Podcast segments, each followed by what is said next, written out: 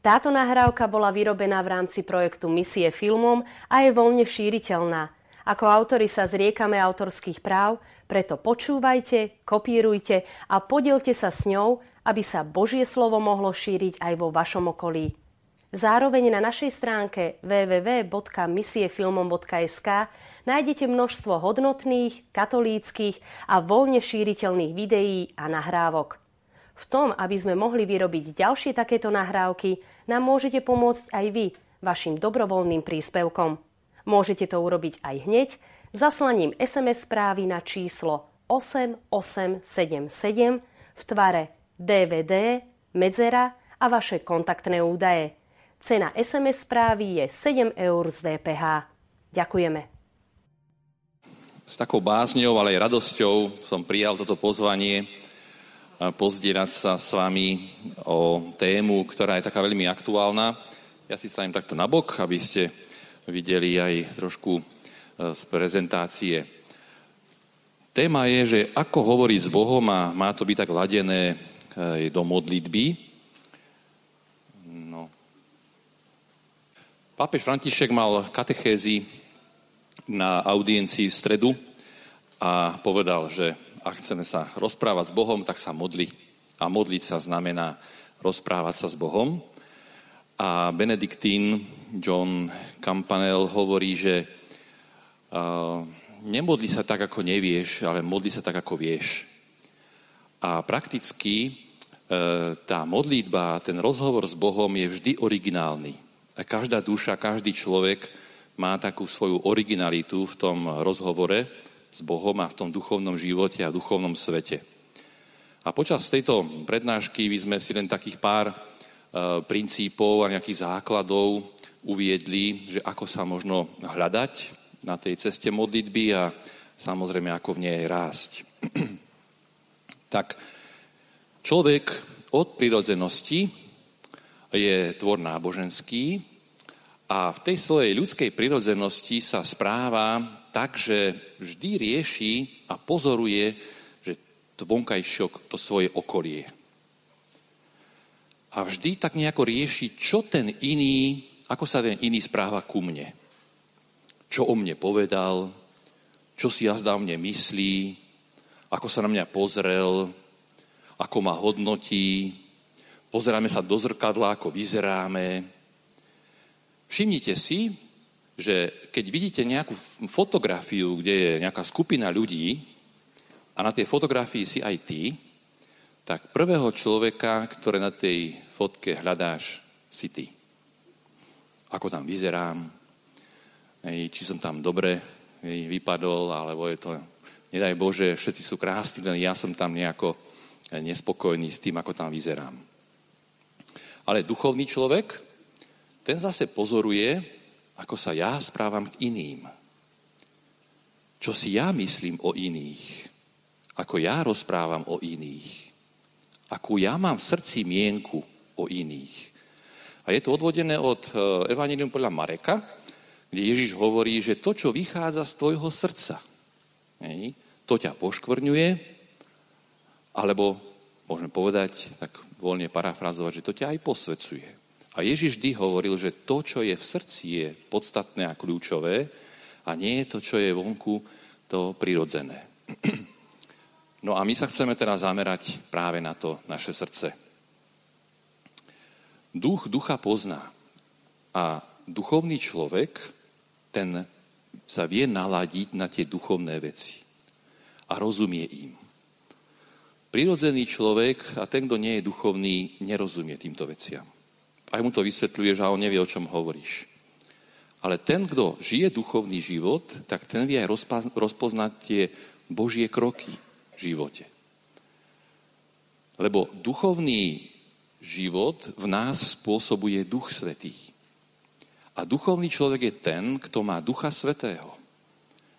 Nie je to tak, že je to nejaký môj výkon, že je to niečo na mne, to záleží, ale Duch Boží, ten ťa robí duchovným človekom a Boh Otec počúva modlitbu Ducha Svetého, ktorý je v tebe a ktorý volá Abba Oče. Pokiaľ by sme sa len tak my ľudsky modlili, tak to je, to je celý starý zákon. Ale my sme ľud pokrstení, my máme dar Ducha Svetého, tento duch v nás volá Abba Oče a to je modlitba človeka spojená s Duchom Svetým k nebeskému Otcovi. A tento duch ducha pozná. Duchovný človek je ten, kto má teda Ducha Svetého, je pokrstený a v katechizme pod tým bodom 2652 je táto zmienka, že Duch Svetý ako živá voda, sám Ježiš to povedal o duchu, že kto chce, nech príde a pije túto vodu, ktorá sa v modliacom srdci prúdi do väčšnosti. Také cudzie slovíčko, ale veľmi známe z Evanília, a teda Jánov prolog hovorí o tomto slove ako logos. A to je slovo, ktoré tvorí. Keď Boh niečo povie, stane sa. Prvé stránky Biblie nám hovoria o tom, Boh povedal a stalo sa. A toto logos je to slovo, ktoré, ktorým ťa Boh oslovuje. Boh povedal, buď jej človek. A bol človek. A my máme taký pocit, že sme sa narodili ako jeden z nejakého davu alebo masy ľudstva, ale to bol konkrétny Boží zámer, aby si sa narodil ty. A to ťa Boh oslovil tým, že ťa povolal k bytiu, k existencii. A človek je akoby logikos, to, toho greckého odvodené, a to, to znamená schopný porozumieť tomuto osloveniu. Odtiaľ poznáme logicky. že nepotrebuješ na to nejaké extrémne vzdelanie, aby si to vedel logicky uh, vydedukovať, a toto je tá schopnosť, ktorá je v každom človeku, to Božie volanie zachytiť a naň odpovedať. Teraz e, jedna krásna, trošku dlhá, ale veľmi pekná definícia z katechizmu a je to úplne prvá veta, ktorá je v katechizme e, katolíckej cirkvi. Niekedy máme taký pocit, že katechizmus to je ako kniha nezáživná, kniha, ktorá je plná nejakých poučiek, pravidiel, e, nejakých morálnych zákonov, prikázaní a nejakého vysvetľovania, komentovania a tak ďalej. Áno aj, ale je to hlboko duchovná kniha, ktorej takisto môžeme a jej čítaním, čo vás chcem pozbudiť tomu, že by ste aj čítali, katechizmus, porozumieť tomu osloveniu, ktoré nám Boh adresuje. A toto je začiatok katechizmu. Že Boh úplne absolútne slobodný, úplne slobodne z čistej lásky sa rozhodol stvoriť človeka, stvoriť teba, aby ti dal účasť na tom svojom blaženom živote. To je zmysel mojej existencie. Na to som stvorený, aby som žil v spoločenstve s Bohom a väčšine. A takto človeka volá a pomáha mu, aby ho hľadal, poznával a zo všetkých síl miloval. A je tam dodatok, že skrze Ježiša volá ľudí, aby sa v duchu svetom stali dedičmi blaženého života. Teda to je zmysel mojej existencie. Byť dedičom tej väčšnej bláženosti. Pozrite, keď som tam na začiatku hovoril, že prirodzený človek a duchovný človek. Ten prirodzený človek, on, keď si uvedomuje svoju pominuteľnosť a že teraz stárne a príbudajú roky a chorľavie, že umrie a hovorí o smrti. A takto prirodzený človek čaká na smrť. Ale takto duchovný človek čaká na Ježiša.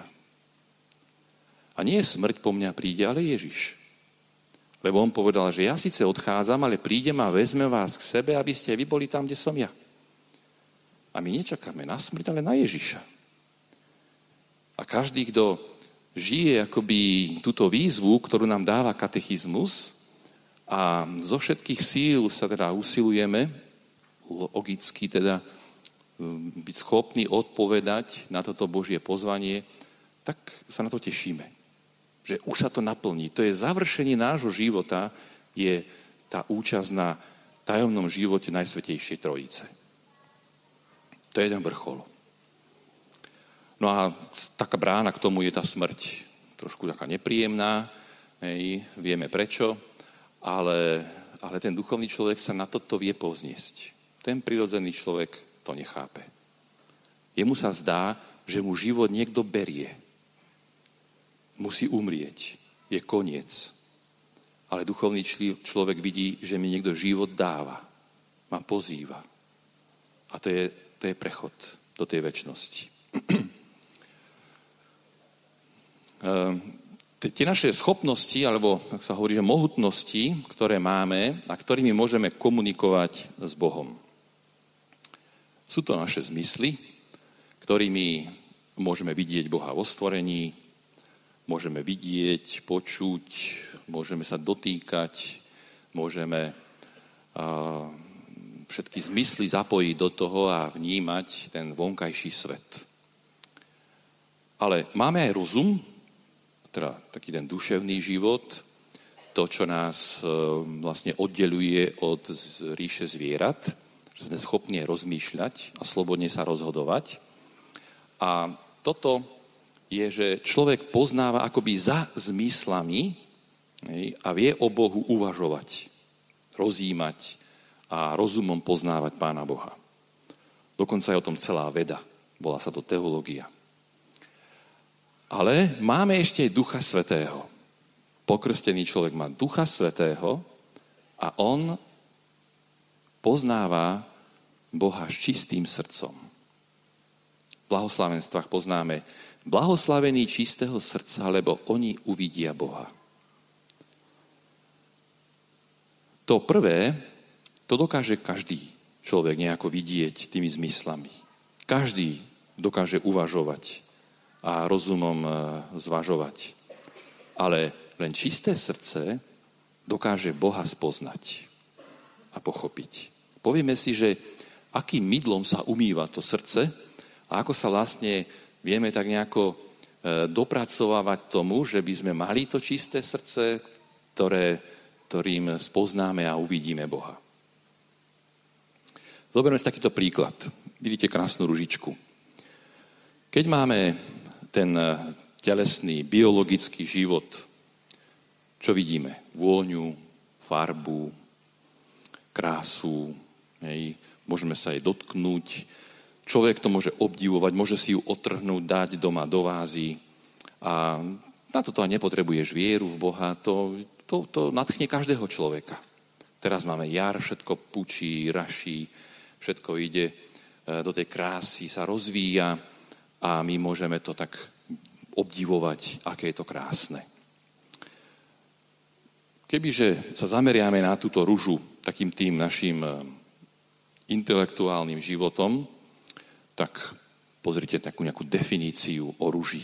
Keby to bol nejaký botanik, tak on povie, to je krásna rúža a hneď jej povie, z akej čelade hej, uh, je táto ružička alebo tento kvet. A duchovný človek, ktorý vidí, ktorý žije duchovný život, tak za týmto kvetom vidí ešte aj lásku Boha. Vidí za tým to Božie stvorenstvo, Božie dielo. Pozrite, keď snúbenec podaruje snúbenici zlatý prsteň s diamantovým očkom, čo poteší tú snúbenicu? Že dostala zlato? Alebo láska človeka, ktorý je za týmto darčekom. A pokiaľ by v tom videla len to zlato a potešila sa zlatu a diamantu, tak je to smutné. A vtedy človek vždy prejavuje nespokojnosť. Lebo by si mohol povedať, že ale svoje drahšie prstenie, aj väčšie, a ty si taký lacnejší kúpil. Hej? A začala by hneď špekulovať, a moja kamarátka dostala iný a ten sa mi viac páči. Jednoducho to, nebolo by to o tej láske, ktorá je za tým zlatom, ale človek by sa zameral len na ten zovňajšok. To není duchovný človek. Ale ten, kto vníma tú lásku za tým, to je duchovný človek. A to zlato, to je len taký odznak toho. A nedaj Bože, že by táto snúbenica tento prsteň stratila. Čo by jej prišlo ľúto? Že stratila zlato? Alebo že zapotrošila niečo, čo jej ten jej snúbenec s takou veľkou láskou daroval a obetoval a, a draho kúpil a ona to kde si zapotrošila a nedala na to pozor. A to je hriech. Keď stratíme tento zmysel pre tie Božie veci, tak niekedy banujeme, že sme čo si stratili, ale neriešime ten vzťah s Bohom. Tú lásku, ktorá je za tým všetkým. No a my sa toto práve chceme učiť, aby sme neboli len tí ľudia, ktorí sa zastavia na povrchu, ktorí vidia ten zovňajšok, ktorí sa snažia nejako intelektuálne všetko pochopiť a my aj tú našu vieru môžeme niekedy vnímať takto intelektuálne a poznať všetky prikázania a vedieť všetky informácie o Bohu a predsa to nie je ten právý život, ten duchovný život. Musí to byť o vzťahu. Musíme vidieť za tým to Božie. Že za tým je niekto, nejaká osoba, ktorú voláme Boh. E, známa veta, budeme ju počuť aj zajtra v Evaníliu, keď apoštoli Tomášovi zvestovali, videli sme pána. E, tuto uvediem tri takéto príklady ľudí, ktorí sa stretli so zmrtvých stalým Kristom a nevideli ho. Dnes, keď bola Sveta Omša, tak ste počuli, ako sa zjavil Márie Magdaléne a táto potom išla povedať apoštolom a oni jej neverili. Potom neverili ani tým ďalším dvom, ktorí boli na vidieku a tiež im zvestovali, videli sme pána a oni im neverili. A čo je na tom také zaujímavé, že Maria Magdaléna stojí pred Ježišom, z mŕtvych stalým, a ona si myslí, že je to záhradník. Ako je to možné, že ho nepoznala? Ježiš nepôsobil ako nejaký duch, alebo nejaký aniel, alebo on pôsobil prirodzene ako človek, ona si myslela, že je to záhradník. A predsa v ňom nespoznala Ježiša. Nepýtajte sa ma prečo, ale je to zaujímavé. A keď ju Ježiš osloví Mária, vtedy príde to, to, to spoznanie, to videnie, to pochopenie, to osvietenie, tá milosť. A vtedy Mária hneď povie rabi a kľakne si pred ním. V tej, tej chvíli sa akoby otvorili oči. Emauskí učeníci išli zronení teda uh, do tej dedinky, pridal sa k ním nejaký pocestný, bol to sám Ježiš. Ježiš musel pôsobiť úplne prirodzene ako človek, pretože oni sa stali, dali s ním normálne do reči a vôbec nemali nejaký pocit, že je pri nich nejaká tajoplná bytosť, alebo že je pri nich nejaký aniel, alebo že je pri nich niekto, kto ne, nevyzerá prirodzene, že to je niekto z iného sveta. Ježiš na nich pôsobil úplne akože, a ty si, ty si asi jediný, kto je tu v Jeruzaleme a nechápeš, alebo nevieš, čo sa tam stalo. No a vedú dialog, povedzme, že niekoľko hodín sa rozprávajú s Ježišom a oni nechápu, že je to Ježiš. Oni ho nepoznajú. Oni nevedia v ňom rozpoznať, že je to Ježiš. A keď sa teda zvečerilo a sedeli za stolom a Ježiš vzal chlieb a lámal ho, v tej chvíli, môžem povedať, že v tom zlomku sekundy spoznali, že je to Ježiš a on im zmizol z očí. A oni si spomínali, že a nehorelo nám srdce a vrácali sa akoby do toho e, rozhovoru, ktorý viedli počas tej chôdze a zistovali, že to bol Ježiš. Len ho nevideli, ho nepoznali. Toto je pre náš duchovný život veľmi akoby dôležité a zaujímavé si povšimnúť, že my sme v kontakte s duchovným, s nadprirodzeným svetom, ale nemáme v tej chvíli akoby tú milosť, že, to, že nás to osloví. Mnohí, povedzme, mladí ľudia sa tak pýtajú, že no, tým súčasníkom pána Ježiša to bolo ľahké veriť, keď oni Ježiša videli na vlastné oči, mohli sa ho dotknúť, mohli vidieť tie zázraky všetky, ktoré konal. Ale mm, ja si to tak nemyslím. My dnes nemáme možnosť vidieť Ježiša fyzicky. Máme Eucharistiu, máme prítomnosť Ducha Svetého a zdá sa nám to oveľa ťažšie veriť. Ale to vôbec nie je o to, že či tí súčasníci Ježiša videli a my nevidíme. Tu ide o ten duchovný svet a nie všetci súčasníci pána Ježiša uverili. A nie všetci to pochopili, o čo ide. Na to treba e, tú milosť, ktorú Boh dáva každému, kto chce a kto má túžbu. No a apoštoli, keď boli vo večeradle, povedzme ten tretí prípad, takisto príde k ním skriesený Ježiš a oni ho nepoznali. Dokonca sa naľakali. Vtedy ho považovali, že to nejaký duch, nejaký príznak, prízrak. A Ježiš im hovorí, nebojte sa, že som to ja, pozrite ruky, nohy, dajte mi niečo jesť. A duch nemôže jesť.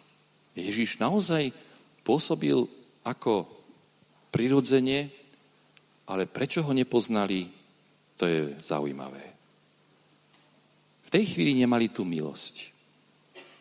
No a, a to je, to je e, také akoby Ehm, povšimnutia hodné sa pozastaviť a uvedomiť si, či sa aj nám niečo také nestáva, že nepochopíme, nechápeme, nerozumieme a keby to v tej chvíli človek akože vzdal, urobí veľkú chybu.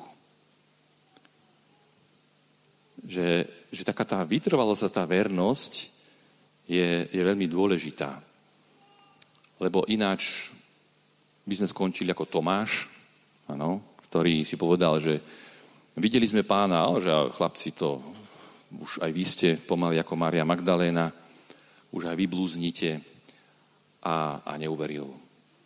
Ale keď sa mu Ježiš tiež dal poznať, tak on akoby si to neskúšal, že naozaj ten, ten prst si loží do tej jeho rány a tú ruku do toho boku a neskúma Ježiša, ale v tej chvíli aj on dostal tú milosť, že si kľakol a hovorí Pán môj a Boh môj.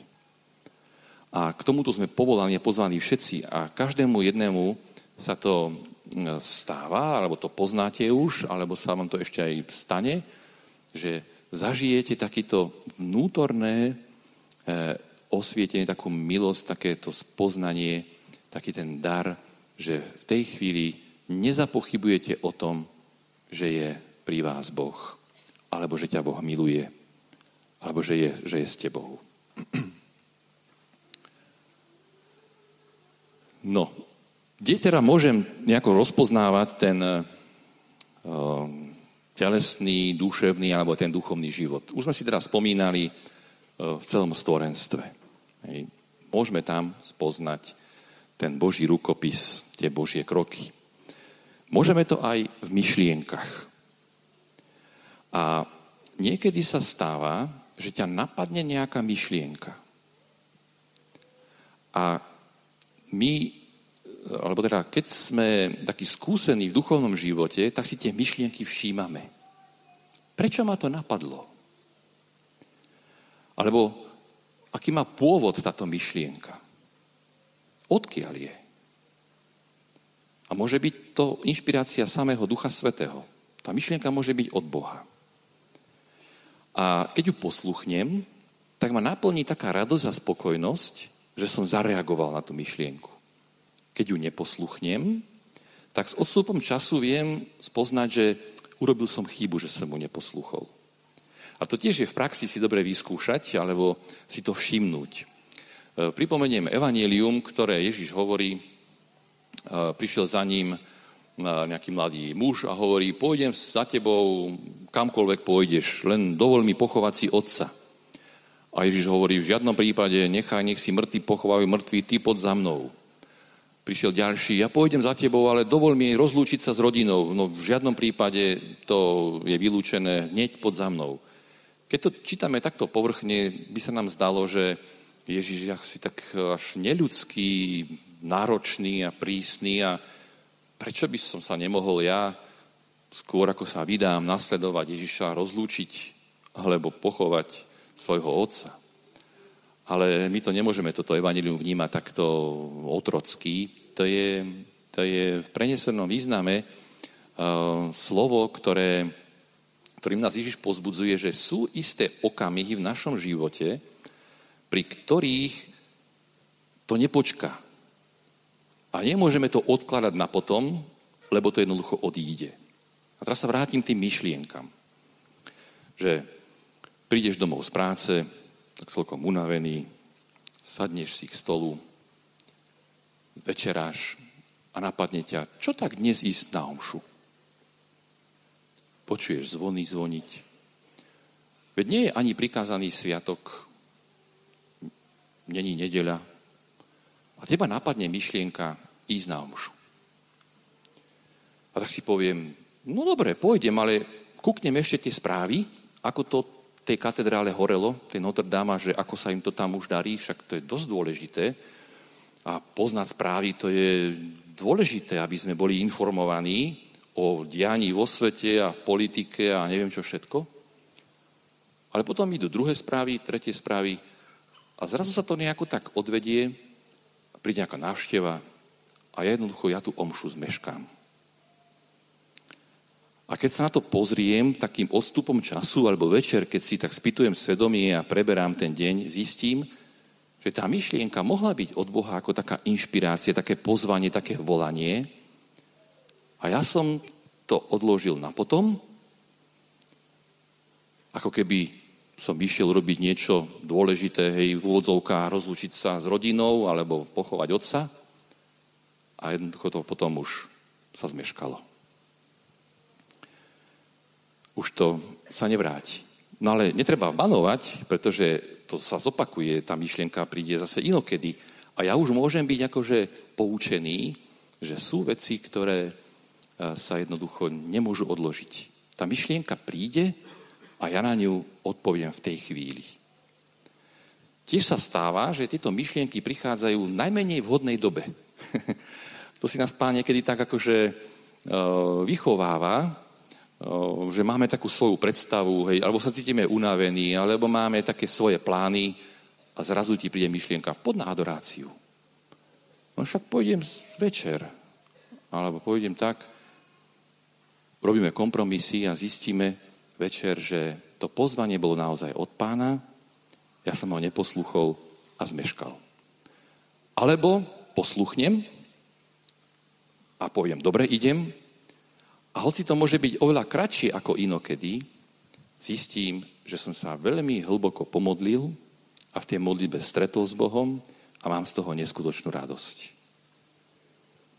Skúste si to všímať, či sa vám takéto niečo e, občas pritrafí a či e, s takýmito myšlienkami robíte, alebo robíme hej, kompromisy, alebo vyjednávame, alebo sa ich snažíme tak posluchnúť.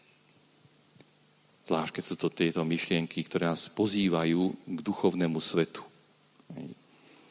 Alebo pozeráš telku a niečo ti tak na pozadí tak hovorí, že vypni to a poď sa rozprávať s blížným, alebo bratom, alebo sestrou, alebo, alebo prečítaj si Bibliu, alebo si prečítaj radšej knihu. Ale ten film je takýto zaujímavý a mne sa nechce. Je to boj. Takže aj takýmito myšlienkami my môžeme rozpoznávať, hej, že či som ten telesný človek, hej, ten duševný alebo duchovný, a či sa učím a či sa mi občas aj podarí na tieto inšpirácie zareagovať a odpovedať. No a potom ešte môžeme rozpoznávať tie Božie kroky v rôznych životných situáciách. E, principiálne platí, že nič sa nedeje v tvojom živote bez toho, že by Boh o tom nevedel. A to dokonca ani hriech, ani smrť. Také dve krajnosti. Hriech zabíja náš duchovný život, smrťou končí ten biologický život, ale nič sa nedeje bez toho, že by Boh o tom nevedel.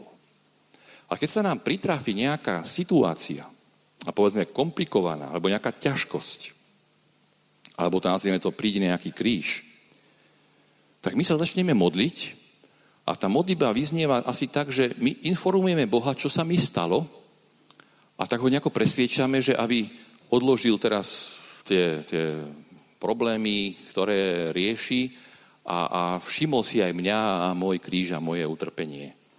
A modlíme sa, tak nejako prehovárame Pána Boha, aby, aby to uh, vyriešil. No on to tak nie je. Pretože Boh vie o tom, čo sa stalo. On nikdy ako nie je zdroj alebo príčina nášho utrpenia, ale dopustil to. Nestalo sa to bez jeho vedomia.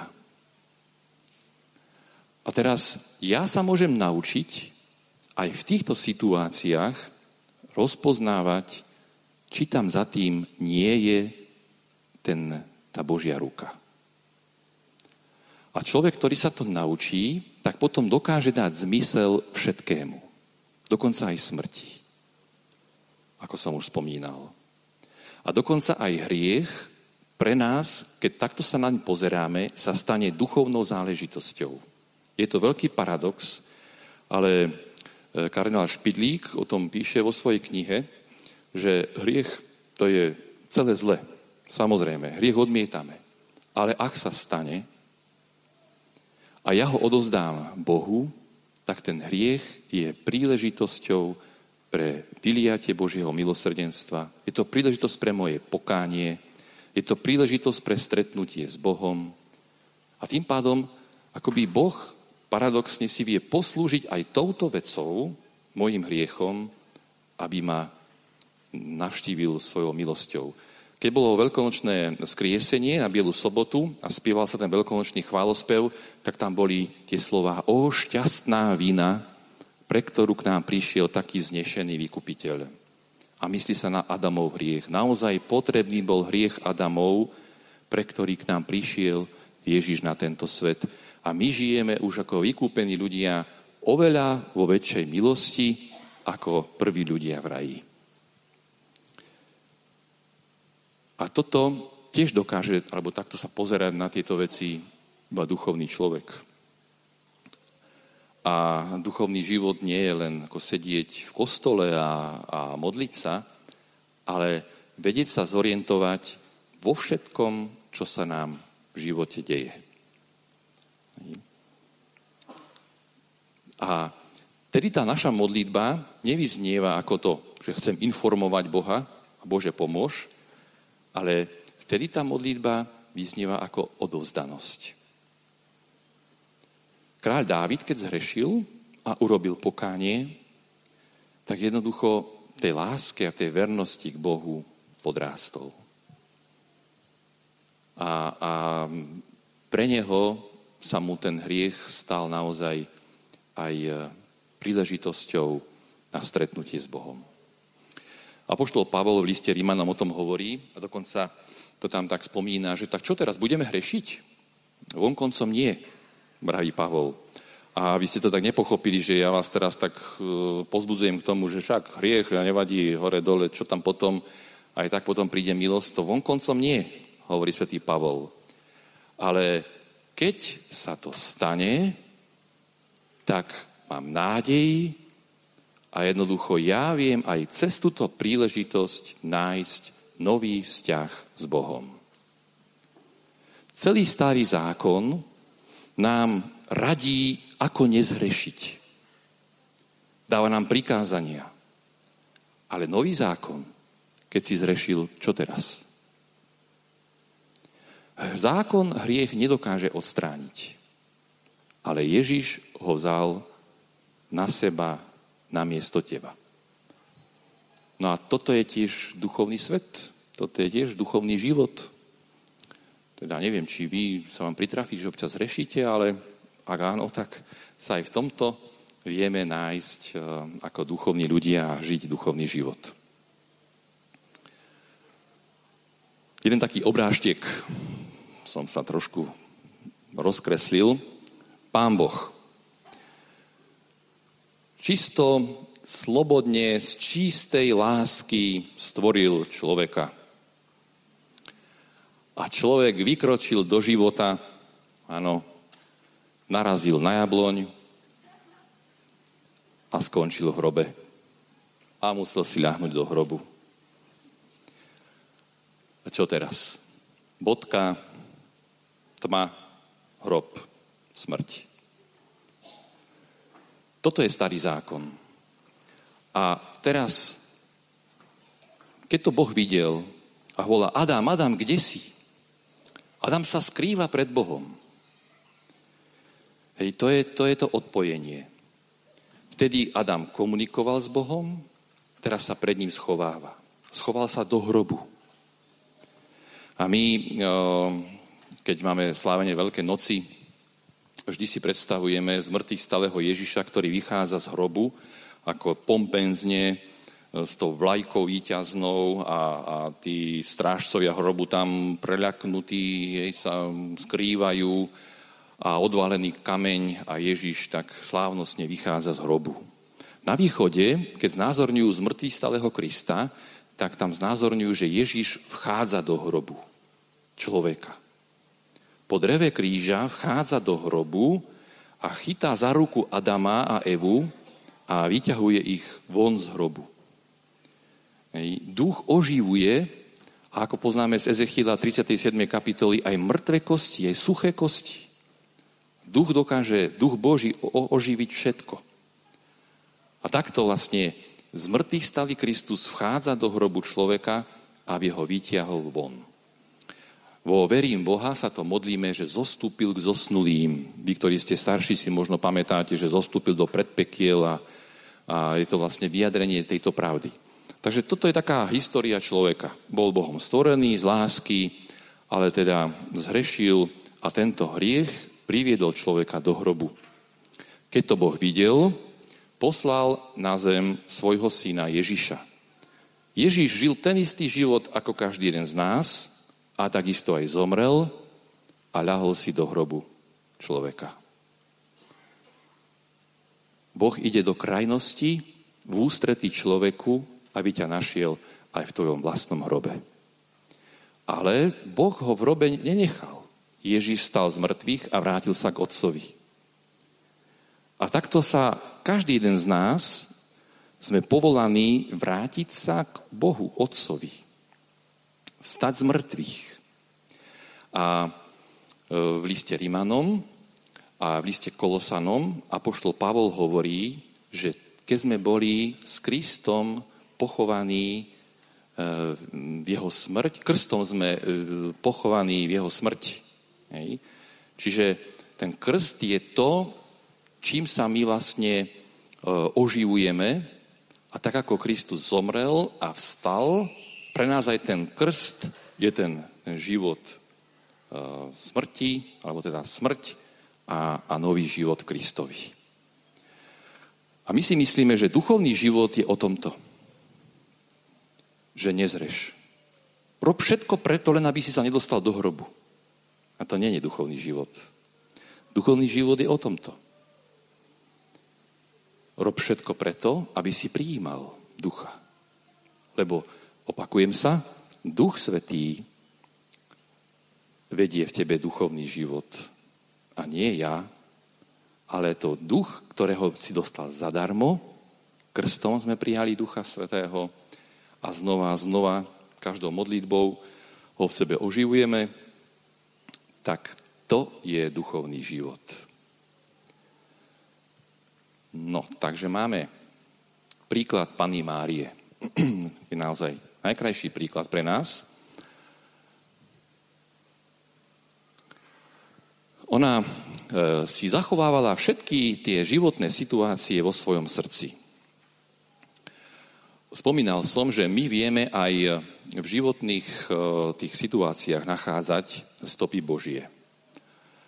A Pana Mária je pre nás príklad aj napríklad v tom, že keď stratila Ježiša v chráme, alebo on sa teda stratil v Jeruzaleme, 12-ročný Ježiš, tak viete si predstaviť pre matku, ktorá ako tri dní nevie, kde je jej dieťa? To je situácia, kde by sa ona mohla pýtať, hej, čo sa to stalo. A keď jej Ježíš odpovie, ako taký typický pubertiak, že aký máte problém, hej, tak ona si tie slova zachováva vo svojom srdci. A nad každým slovom, ktoré povedal Ježíš, rozíma a premýšľa. E,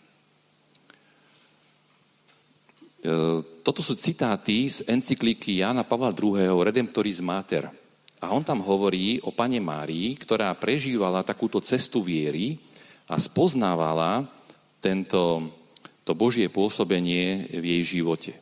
A Evangelium hovorí, že ona nerozumela vždy tomu. My to už chápeme. Ale ona tomu v tej chvíli nerozumela. A predsa dôverovala a verila. A tu je napríklad e, citát z tejto encykliky Jan Pavel II hovorí, že Mária, keď sa modlila, ona spomínala. Ona si sa akoby v myšlienkách vrátila do uh, chvíle, kedy zažila stretnutie s Bohom. Povedzme v tomto prípade to zvestovanie pána, keď prišiel k nej aniel Gabriel, keď jej e, zvestuje, že bude matkou Božieho syna, a on bude mocný, on bude silný, on bude naveky kráľovať hej, nad Dávidovým rodom. Takže takéto prísľubenia dostala pána Mária a všimnite si, že tu na to tak asi lepšie vidieť, že toto drží akoby objíma list, to logos, to slovo, Božie slovo. A z toho slova ide také, taká šňúrka e, a v jej lone sa z toho utkáva klbko. V lone mojej matke si utkal môj život. Hej, hovorí Žalm 139. No a e, toto slovo, ktoré aniel zvestuje, hej, ona prijíma a tým, že ho prijíma, tak sa to slovo stelesňuje v nej. A ako ona povedala áno Božiemu slovu, tak začal v nej ten biologický proces počatia e, dieťaťa. Peter takisto hovoril, že to je vylúčené teraz loviť ryby, nič, nič, ale na tvoje slovo spustím siete. A keď je to na Božie slovo, keď posluchneš Božie slovo, tak sa to jednoducho stane realitou. Bo všetko to logos je Boh tvorí stane sa. A my to logikos, to chceme prijať. A Mária prijíma toto slovo a v jej lone sa počne dieťa Ježiš. Tu tiež vidíme, ako za ňou je ten list, ten aniel, alebo anielik. Jej to slovo zvestuje, ona ho prijíma a v lone má klbko ako symbol toho počatého života. No a pápež Jan Pavel II hovorí, že Mária, keď sa modlila, spomínala. A biblicky spomínať, to je ten hebrejský výraz zakar, e, znamená sprítomňovať. A tieto udalosti, hovorí pápež, potom už nie sú len včerajškom, ale stávajú sa aj dneškom. A duchovný človek, on sa snaží spomínať si na okamihy, kedy sa stretol s Bohom, premýšľať nad tým a vtedy sa tá chvíľa akoby znova zopakuje, sprítomňuje. Ehm, na záver ešte k tomu poviem trošku viac, ale je dobré si mať taký denníček, taký duchovný denníček, kde by ste si zapisovali zážitky, ktoré máte s Bohom. Keď vás niečo oslovilo. Dnes je známe Facebook a rôzne tie sociálne sieti a tam každý vypisuje, čo jedol a s kým sa stretol a kde bol a, a tak ďalej. A do celého sveta vykrikuje, ale toto, toto, tento denníček to je niečo tajúplné, to je niečo intimné, osobné, to je niečo, čo, sa, e, čo je len medzi tebou a Bohom. A si to strážim a neukazujem to nikomu, pretože to je môj život s Bohom. Moje tajomstvo s ním, moje stretnutie s ním. A takýto denníček, kebyže máte, tak vás tomu chcem pozbudiť. Mnoho svetých si toto zapisovalo a stal sa potom z toho veľký poklad duchovnej literatúry. Spomeňme povedzme Teresku Ježiškovu, dejiny mojej duše, spomeňme tú sestru Faustínu, jej denníček, a na fare mám taký zážitok, keď som bol na Klokočine, že e, jední mladí ľudia prišli za mnou a že mm, zomrela ich starka a ten dom, kde bývala, našli tam plno rôznych kníh a všelijakých obrázov a krížov a aj na povale všelijakých haraburda. Tak to triedia, vyhadzujú, zahadzujú a že toto sú také posvetné veci a že to im sa tak akože mrzia to vyhodiť, ale že takto doniesli, či to náhodou nechceme. No ale tie, tá kniha, to bolo tie nábožné výlevy od Radlínskeho, hej, to bola storočná kniha, už naozaj rozpadnutá ako. A tak my sme to vždy na Bielu sobotu, keď sa posvedcuje oheň, pálili. Aj kaplan mal takú pasívu v tomto páliť, tam za farou vždy, tak sme nazbierali od ľudí množstvo takýchto rôznych uh, už nepoužiteľných devocionálí a, a obrázov a sme to takto, takto akože úctivo likvidovali. No a ja som tú knihu otvoril a tam boli poznámky. A ja keď som si tie poznámky prečítal, tak si hovorím, že ja tých mladých ľudí musím zavolať. A hovorím, že viete, čo za knihu ste mi dali? No, však po babke nejaká modlitebná knižka. Áno, bola to modlitebná knižka po vašej starkej, ale pozrite sa, čo tu vzadu je napísané. A tam boli jej spomienky, ktoré si zapisovala keď sa narodili jej deti, teda akoby rodičia tých mladých ľudí. A tam píše, že Jožina sa narodila o tretej po obede, pršalo a také, také zaujímavé detaily tam poopisovala. Nebolo to akože vždy len niečo také nábožné, ale, ale vždy tam takú poznámku dala, že ďakuje Pánu Bohu za pôrod a keď som im to ukázal, tak im hovorí, že nechcete tú knihu naspäť, že mali by ste takú pamiatku na vašu starku. Tak to hneď prijali a prišli by o to, že, že jednoducho ten odkaz človeka, ktorý zažil niečo, môže byť pre teba veľkým pozbudením. A predstavte si, že vaše deti alebo vnúčatá a pravnúčatá nájdu po vás vaše poznámky, vaše zážitky, ktoré ste mali s Bohom. To bude veľký poklad. Takže tieto udalosti toho spomínania sa naozaj sprítomňujú. Asi trošku taký smutný, deklasovaný, si taký nešťastný a zalistuješ si v Biblii a tam máš nejakú poznámku, že 15. marca 1982 tento citát v takej, takej súvislosti ma oslovil.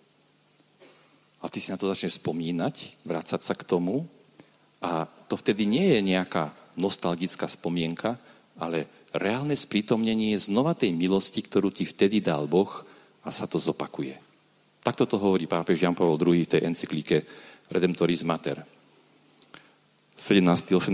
bod, môžete si to vygoogliť a sa to dočítať. Tu vidíte Márino spomínanie, teraz trošku oddychneme si, tak si pár obrázkov premietneme ako sa stretla s Alžbetou. Hej. Odkiaľ to vedel Lukáš, evangelista Lukáš, keď toto písal? Jedine od Márie. Tam nebol žiaden svedok. Skrátka, aniel Gabriel prišiel k Márii, povedal jej tieto slova, odišiel, ona zrazu spozorovala na sebe, že je matkou a tam nebol žiaden svedok. A teraz si vieme predstaviť, ako tá prvotná církev tí apoštoli v tom večeradle, keď čakali Ducha Svetého, sa modlili a, a opýtali sa, hm, že Mária, že povedz nám, ako to bolo, keď ten aniel ku tebe prišiel. A ona začala rozprávať hej, tento zážitok, ktorý mala s Bohom. Lukáš to písal a my to máme dnes sveté písmo. Dnes je to svetý text. Ale verte mi, že Lukáš v tej chvíli, keď to písal, si vôbec neuvedomoval, že on píše sveté písmo. A Marek, keď počúval svetého Petra, ako on hovoril tie zážitky s Ježišom, tak Marek to písal, bol tam asi bol jediný, čo vedel písať. A, a jednoducho, on nevedel, že teraz to je evanílium, ktoré bude vôbec prvé historicky a že to evanílium sa raz bude incenzovať a boskať a, biskup bude s ním žehnať a tak ďalej. Na počiatku to písal ako, ako také zážitky, ktoré chcel, aby sa dostali ďalej a vidíte, že sa to sprítomnilo ako živé Božie slovo a Duch Svetý cez tento text oslovuje dodnes. No a tak ja vám môžem povedať, že vy keď si tieto poznámky, tieto denníček budete robiť, tak sa to nestane Božie slovo. Nebojte sa, že by o nejakých tisíc rokov vaše poznámky raz niekto incenzoval a, a boskával, ale aj tak sa to oplatí písať. Takže toto bolo návšteva u, u Alžbety, tu vidíme narodenie pána. To v tej chvíli nikto netušil, že sa narodil Ježiš, to vedela len Mária a Jozef, potom prešlo 30 rokov a až sa nejako k tomu začali vracať. Toto je, čo myslíte? Obetovanie pána v chráme, Jozef drží dva holúbky, pána Mária Ježiška. Toto, keď sa Ježiš stratil v chráme, 12-ročný Ježiš, tu vidíme pánu Máriu pod krížom, Toto je usnutie Pany Márie alebo e, na nebo vzatie Pany Márie. To sú také ružencové tajomstvá. Korunovanie Pany Márie. Namaloval ich e, umelec Marko Rupní, ktorý aj na Klokočine, kde som bol farárom, robil mozaiku a on je taký veľkorysý, že, že za týmito obrazmi vidí aj takú tú teológiu, tú myšlienku a ponúka to alebo teda dovoluje to potom použiť na takéto publikácie, tak uh, som tomu veľmi rád. Aj to, čo vám hovorím, je z takej jeho spirituality a kardinála Tomáša Špidlíka a Centro Alety v Ríme, ktoré založili spolu s Markom Rupníkom a, a túto duchovnosť tak uh, vyučujú. No a tu je to tá nostalgia že my môžeme spomínať a spomínať, to nie je to isté. Spomínanie ako nostalgia, to je celé zle. Hej. To je nejaká clivota, e, niečo, čo bolo pekné a už to nie je. Niečo, čo bolo a už sa to stratilo. Je to nenávratne preč. A Lukáš hovorí o emalských učeníkoch, ktorí išli do tej dedinky a spomínali, no bolo to pekné, nádejné, vyzeralo to, že to bude ten Mesiáš, ale oni ho ukrižovali a už je to tretí deň, čo je mŕtvý. A jednoducho, toto je tá nostalgia. Chýba nádej, chýba viera a človek iba banuje. Toto nechceme. Spomínanie ako to hebrejské zakar, to, čo robila pána Mária, píše katechizmus, KKC, to je katechizmus katolíckej cirkvi v tom bode 1103 a 363, a tam sa píše, že Duch Svetý pripomína všetko, čo pre nás vykonal Ježiš. Lebo my ľudia zabudáme. Duch Svetý prebudza v tebe pamäť. Rozpamätaj sa. A ako hovorí Ježiš, že spomente si, že som vám to hovoril. Pri veľkonočných udalostiach boli dva typy ľudí. Jedni, ktorí zabudli a nespomenuli si, a druhí, ktorí nezabudli a spomenuli si. Tí, ktorí zabudli, boli apoštoli. A keď sa Ježiš objavil z mŕtvych stalí, tak oni si nespomenuli, že aha, veď si to hovoril, to je už tretí deň, no teda ten čas letí, no tak vítaj, pane, tak dobre, dočkali sme sa. Hej. Tí jednoducho si nespomenuli. Ale je ešte jedna skupina ľudí, ktorí nezabudli, že Ježiš hovoril o svojom zmrtvých staní a spomenuli si na to. A išli za Pilátom a hovoria mu, spomenuli sme si, že ten spomínal čosi o zmrtvých staní. Samozrejme tomu neveríme, ale pre istotu, ak by náhodou, pretože tá pochybnosť no, v nich bola, daj strážiť hrob. No a keď prišli tí vojaci do mesta a povedali, čo sa stalo, tak oni neklamali, oni sa nevymýšľali. A tí farizei, tí zákonníci mali jasné dôkazy, že Ježiš stal z mŕtvych a zase robili obštrukcie. Podplatili, klamte, takto hovorte, ukradli ho a tak ďalej. Takže to je naozaj veľmi zaujímavé, že to zatvrdnuté srdce nepríjme tú Božiu pravdu, aj keby si mal naozaj zázrak pred očami. A Duch Svetý je ten, ktorý nám pripomína, aby sme si spomenuli na milosti, na dary, na to všetko, čo sme zažili s Bohom. Takže podľa svätého písma pamätať si a pamiatka nie je len spomínanie na niečo, čo bolo, ale sa to sprítomňuje. Ja neviem, koľko máme času. Ešte. Dobre. Takže ty, keď sa modlíš a v modlibe si spomínaš, no keď som bol na On je živý toho 27. apríla 2019, a vtedy sa za mňa modlili, alebo som kľačel pred sviatosťou a bolo mi tak dobré. A na toto, keď si spomínaš v modlitbe, tak sa znova ten duch pozýva. Sa to sprítomňuje. Znova katechizmus 2697.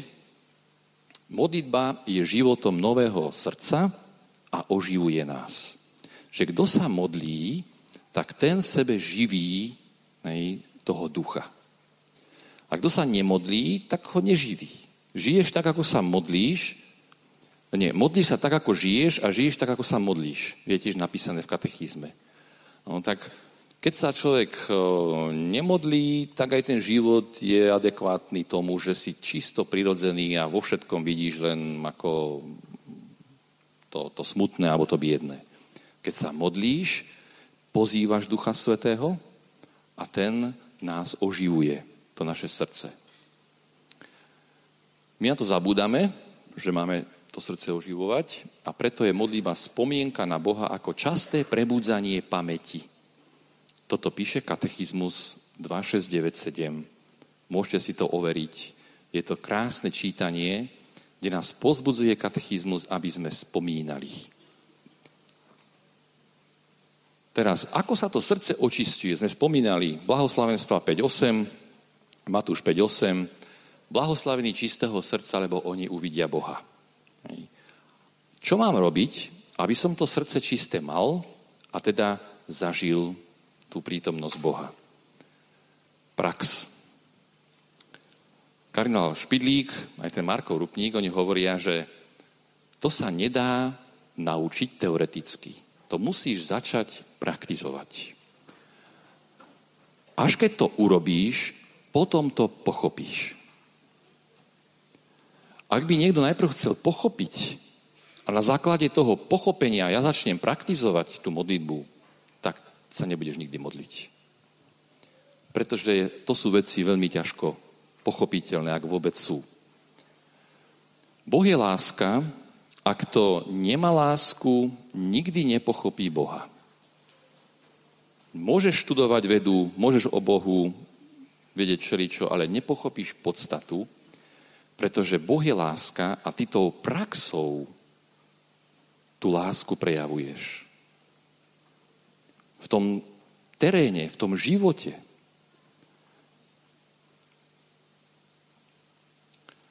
Racionalizmus nám hovorí, že veľké veci sa rodia z veľkého poznania.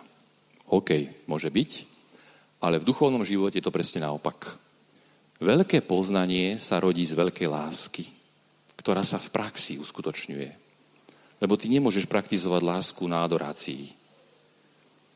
Ale keď si sadne na adorácii vedľa teba niekto začne tam fňukať, alebo uh, si šepkať, alebo chrčať a teba začne sa ti noživovačku otvárať, lebo vyrušuje ťa v tvojom spokojnom, hej, vtedy bojuješ o lásku. Vtedy je zápas a teraz sa takéhoto človeka prijať alebo mať k nemu lásku, to je tá prax. Pokore sa človek učí pokorovaním. Láske sa človek učí v živote.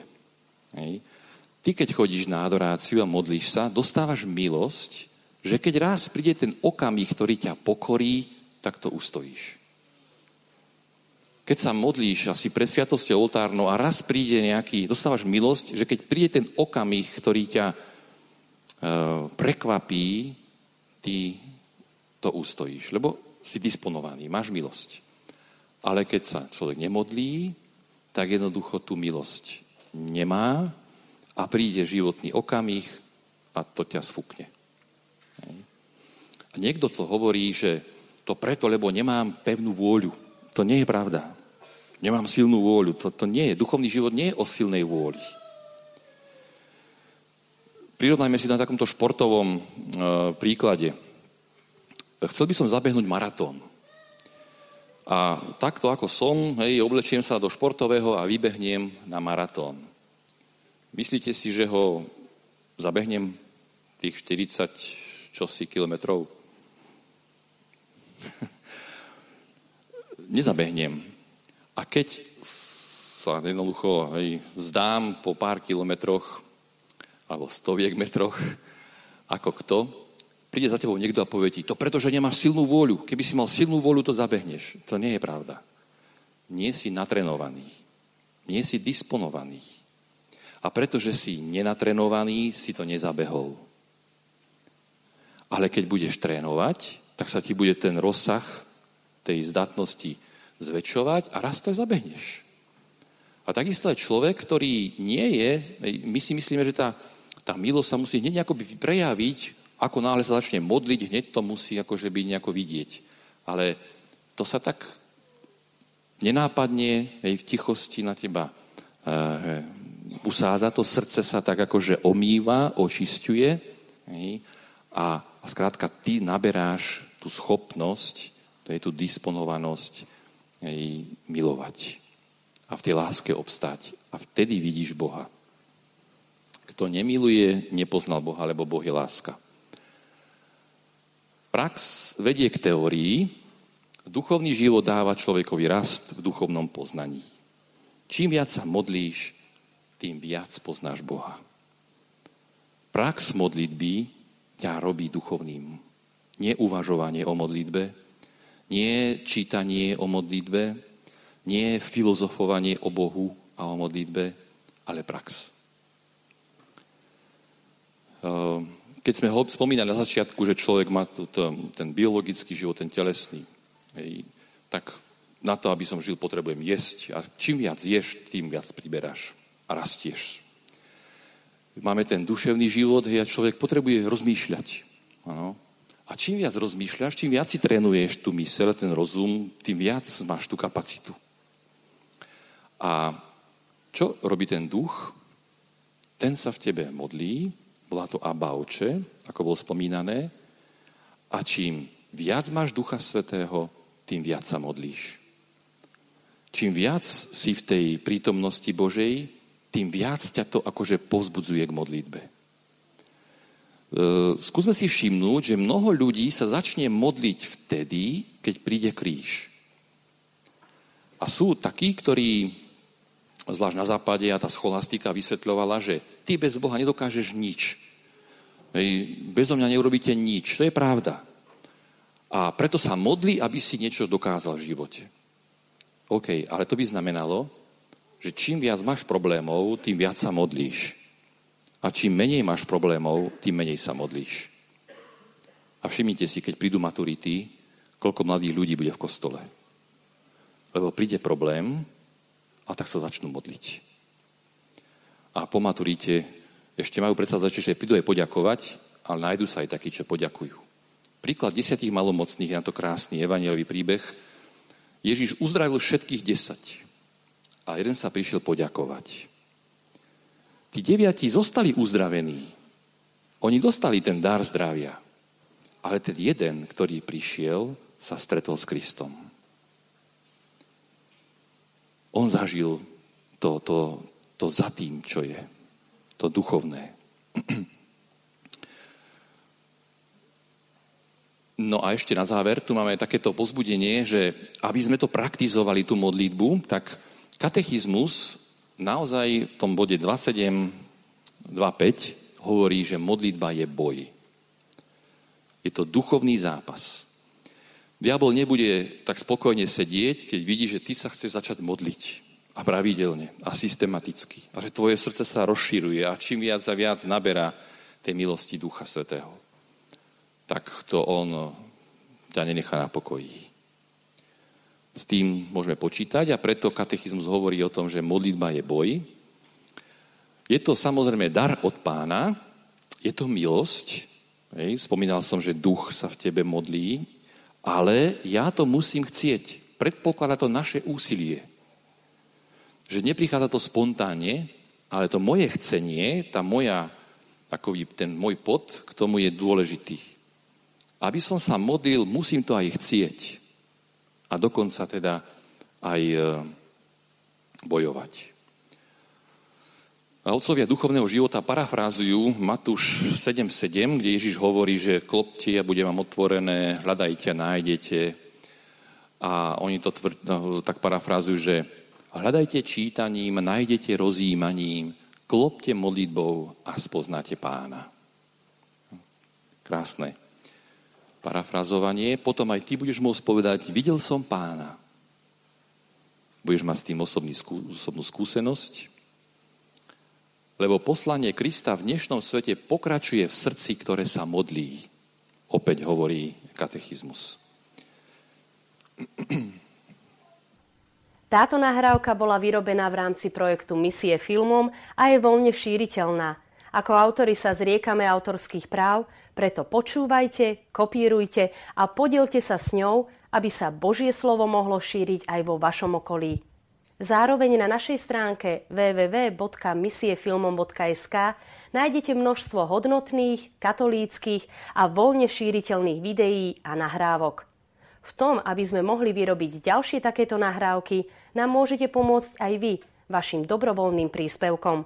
Môžete to urobiť aj hneď zaslaním SMS správy na číslo 8877 v tvare DVD, medzera a vaše kontaktné údaje.